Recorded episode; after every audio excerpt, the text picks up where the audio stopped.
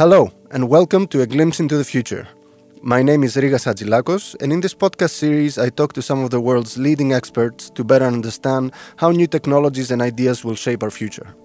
In this episode, I talk to Alex Wyatt, founder and CEO of August Robotics, a company committed to integrating people friendly robotic solutions into day to day life. Alex is also a member of the World Economic Forum's Council on the Future of Artificial Intelligence and Robotics.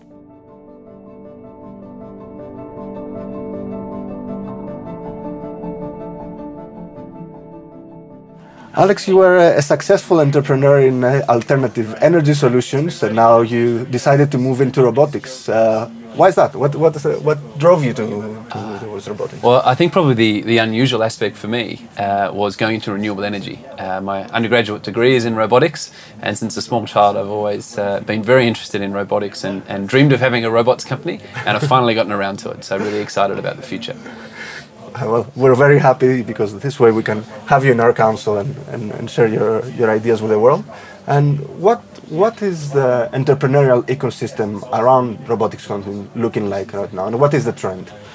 Uh, well, I mean, I think robotics, even in our council, uh, robotics and, and AI are often viewed together, uh, and and I think that makes sense because you know robots are obviously going to be a whole lot more effective if they are artificially intelligent than otherwise.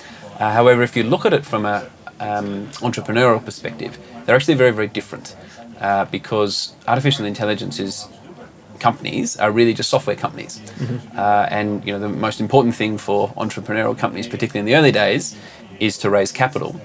And the venture capital industry is is very, very well adapted to raising money into software companies. And there's established norms and criteria and, and all sorts of um, milestones and what have you that, that make that relatively straightforward.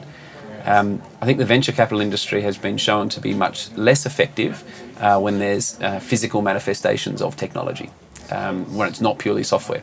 So, examples in, in clean tech and, and even in pharmaceutical uh, companies, uh, the VC model, which is very adapted for software, um, doesn't work as well.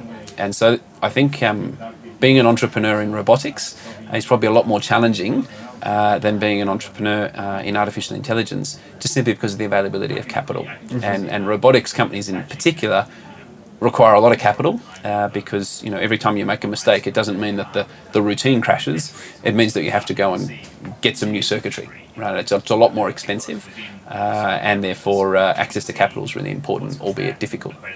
Do you see the last you know five years there has been a significant rise in the popularity of the topic of uh, robotics and AI.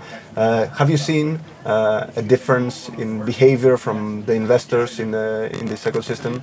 Uh, Look, people are really interested in robotics. I think investors are really interested in robotics. Um, and a lot of them put themselves out as, yes, we definitely want to invest in robotics. Um, but, you know, that the VC industry has very strong norms about you know when a company should be cash flow positive by um, how much money it, it, it, should should spend every month and what have you, which is very adapted to software businesses.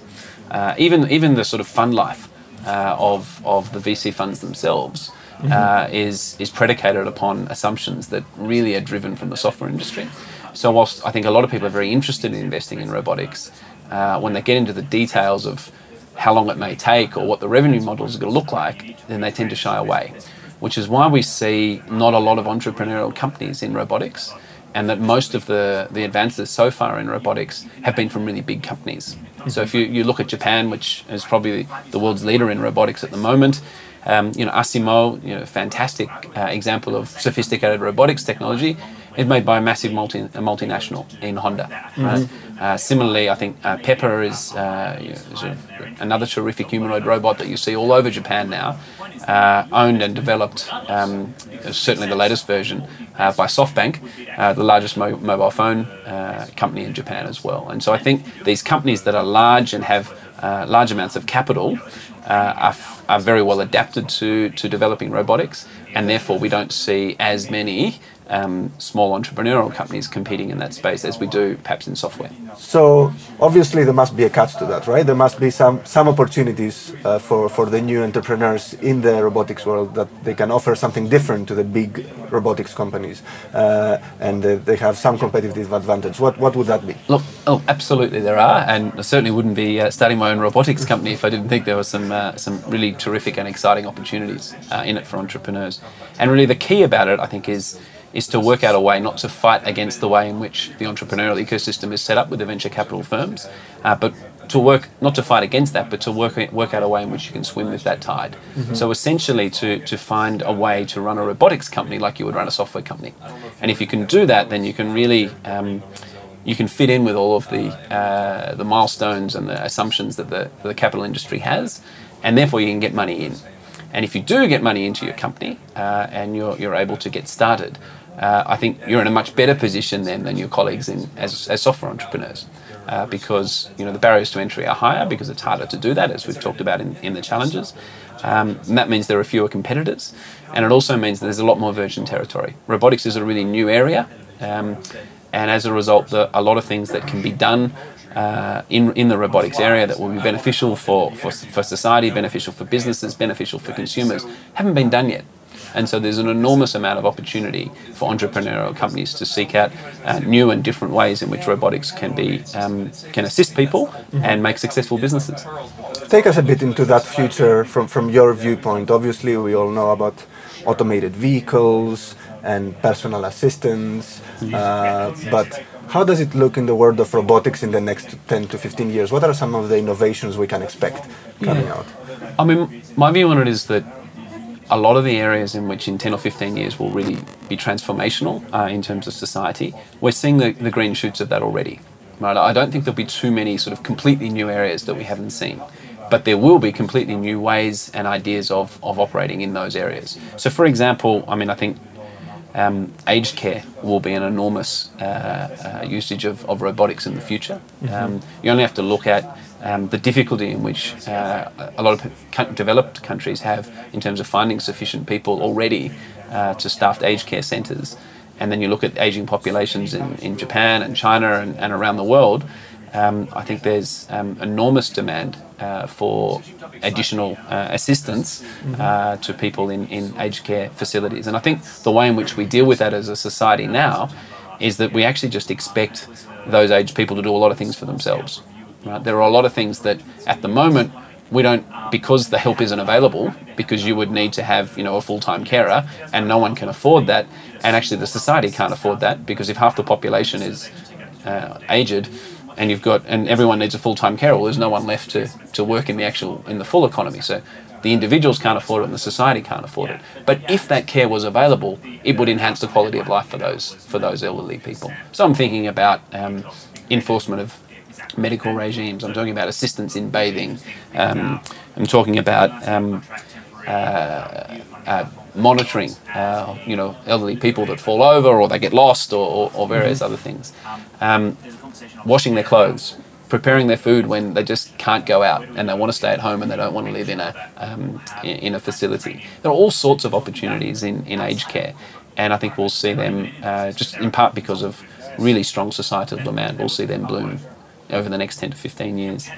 Um, another area that I think is we're seeing a little bit of already, uh, but I think is probably often a little bit neglected, um, probably because of all of the hype about autonomous vehicles, is human and robot cooperation. Mm-hmm. Uh, and I saw a really interesting um, uh, conceptual um, example of this in the in the Robotics for Good competition that's held in the United Arab Emirates uh, every year uh, as a judge last year in the in the Robotics for Good competition. There was this fascinating entry of an emergency services robot mm-hmm. uh, that went in. It was a it was a firefighting robot, and it went into um, you know into a burning building that you know that you wouldn't send a fireman into because you, you wouldn't be the first responder because you as yet uncertain whether there's too much smoke or a beam may fall and hit the hit the firefighter on the head or what have you.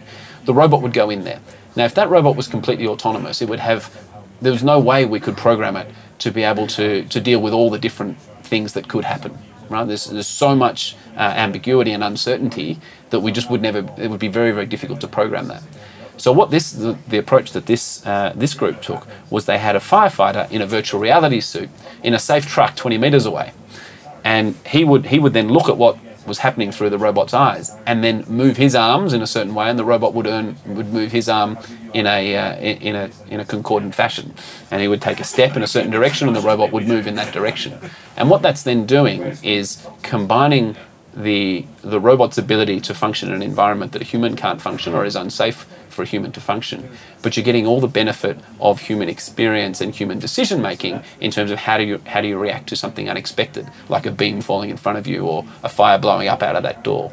And and of course, obviously, um, you know the worst that can go wrong is that you need to rebuild the robot rather than someone being injured or, or, or worse. And and I think this sort of um, this trend of using human decision making to overcome uh, the deficiencies in, ro- in robots in, in dealing with unexpected situations, uh, I think is something that we'll see a lot more of over the next 10 to 15 years. Very fascinating. I wanted to, to come back to a point that you, that you just made. Uh, you said that one of the areas that we expect this uh, this uh, impact of robotics to be aged care and I imagine general mental health care and, and these kind of uh, things that we have started seeing it. Do you, as a developer, how much do you think about the the ethics, ethical questions that are involved in, in the development of these kind of robots? I mean, uh, in the sense of somebody getting over attached to a machine, okay. uh, people not needing anymore to, to connect with humans because they have uh, an, always with them uh, somebody that they or something yep. that they think is somebody.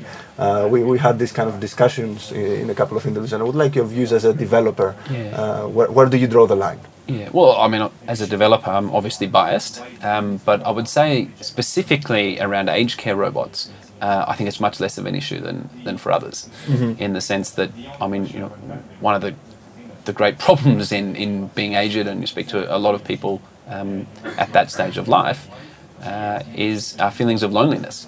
Mm-hmm. So if there is attachment to a to a robot, personally speaking, I don't I don't have a problem with that. I don't mm-hmm. I don't see it crowding out. Uh, interpersonal relations. I think I see it supplementing interpersonal relations. I mean, you don't say, um, I, I won't allow my grandmother to have a dog because she may get attached to that dog and therefore she won't want to talk to me anymore. Mm-hmm. It's just it's great because she has more company and she has more connection with her with her pet dog. Um, now, if, if she becomes attached to to her, her robot or to her assistants in a, in a certain certain fashion, I see that as additive rather than substitutive of interpersonal relationships.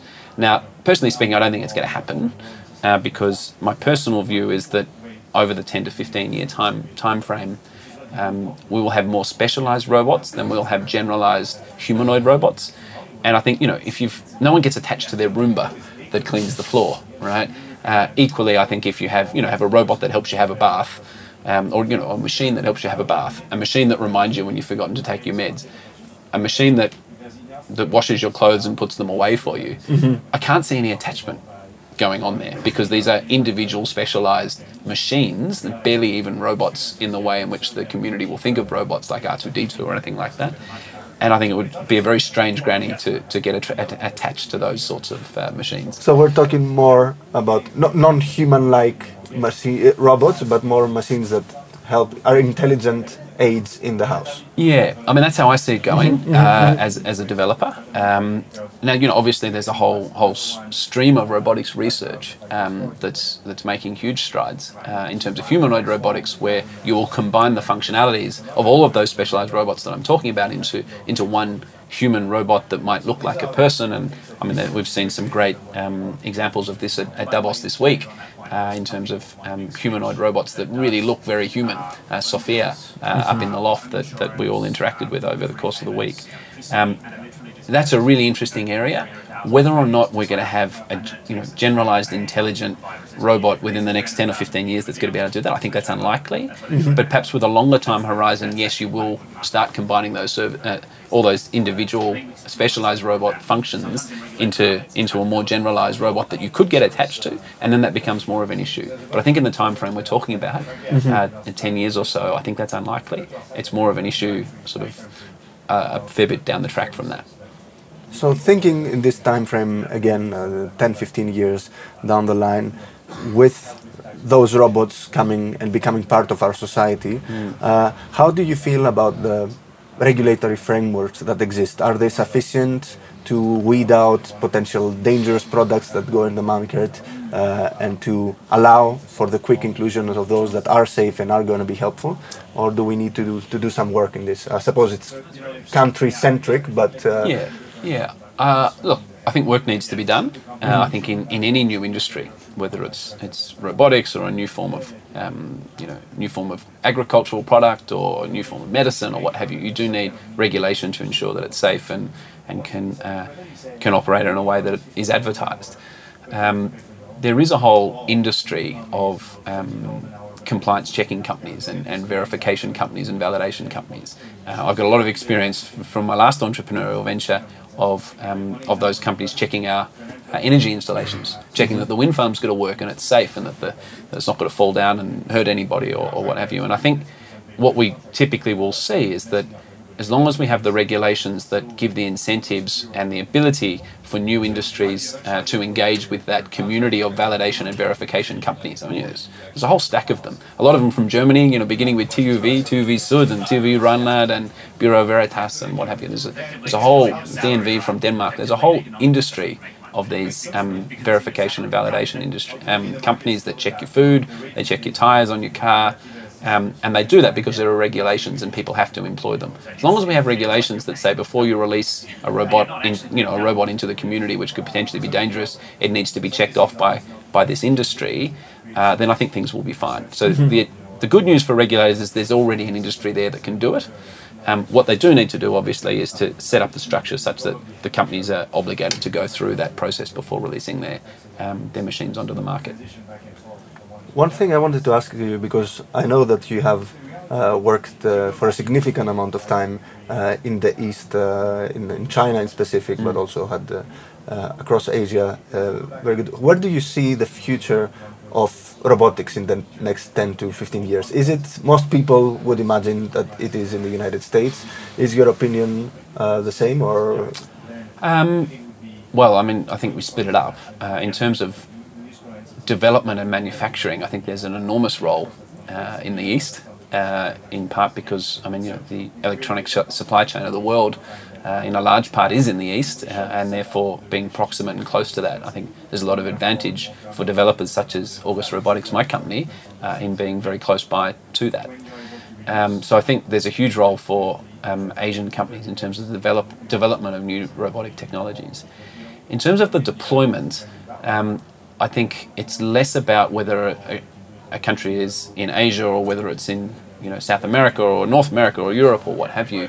Um, I think it's more about wages, right? In the sense that um, you know ultimately the rationale for having robots, um, the threshold is crossed a lot earlier in high wage countries than it is in lower wage countries. In the sense that you know if if your your wages are twenty dollars an hour and the robot is going to you know equalize out over a lifetime at eighteen dollars an hour, then that might be something that that robot will make sense to be deployed earlier in a country with a high wage structure than somewhere where, where wages are lower than that.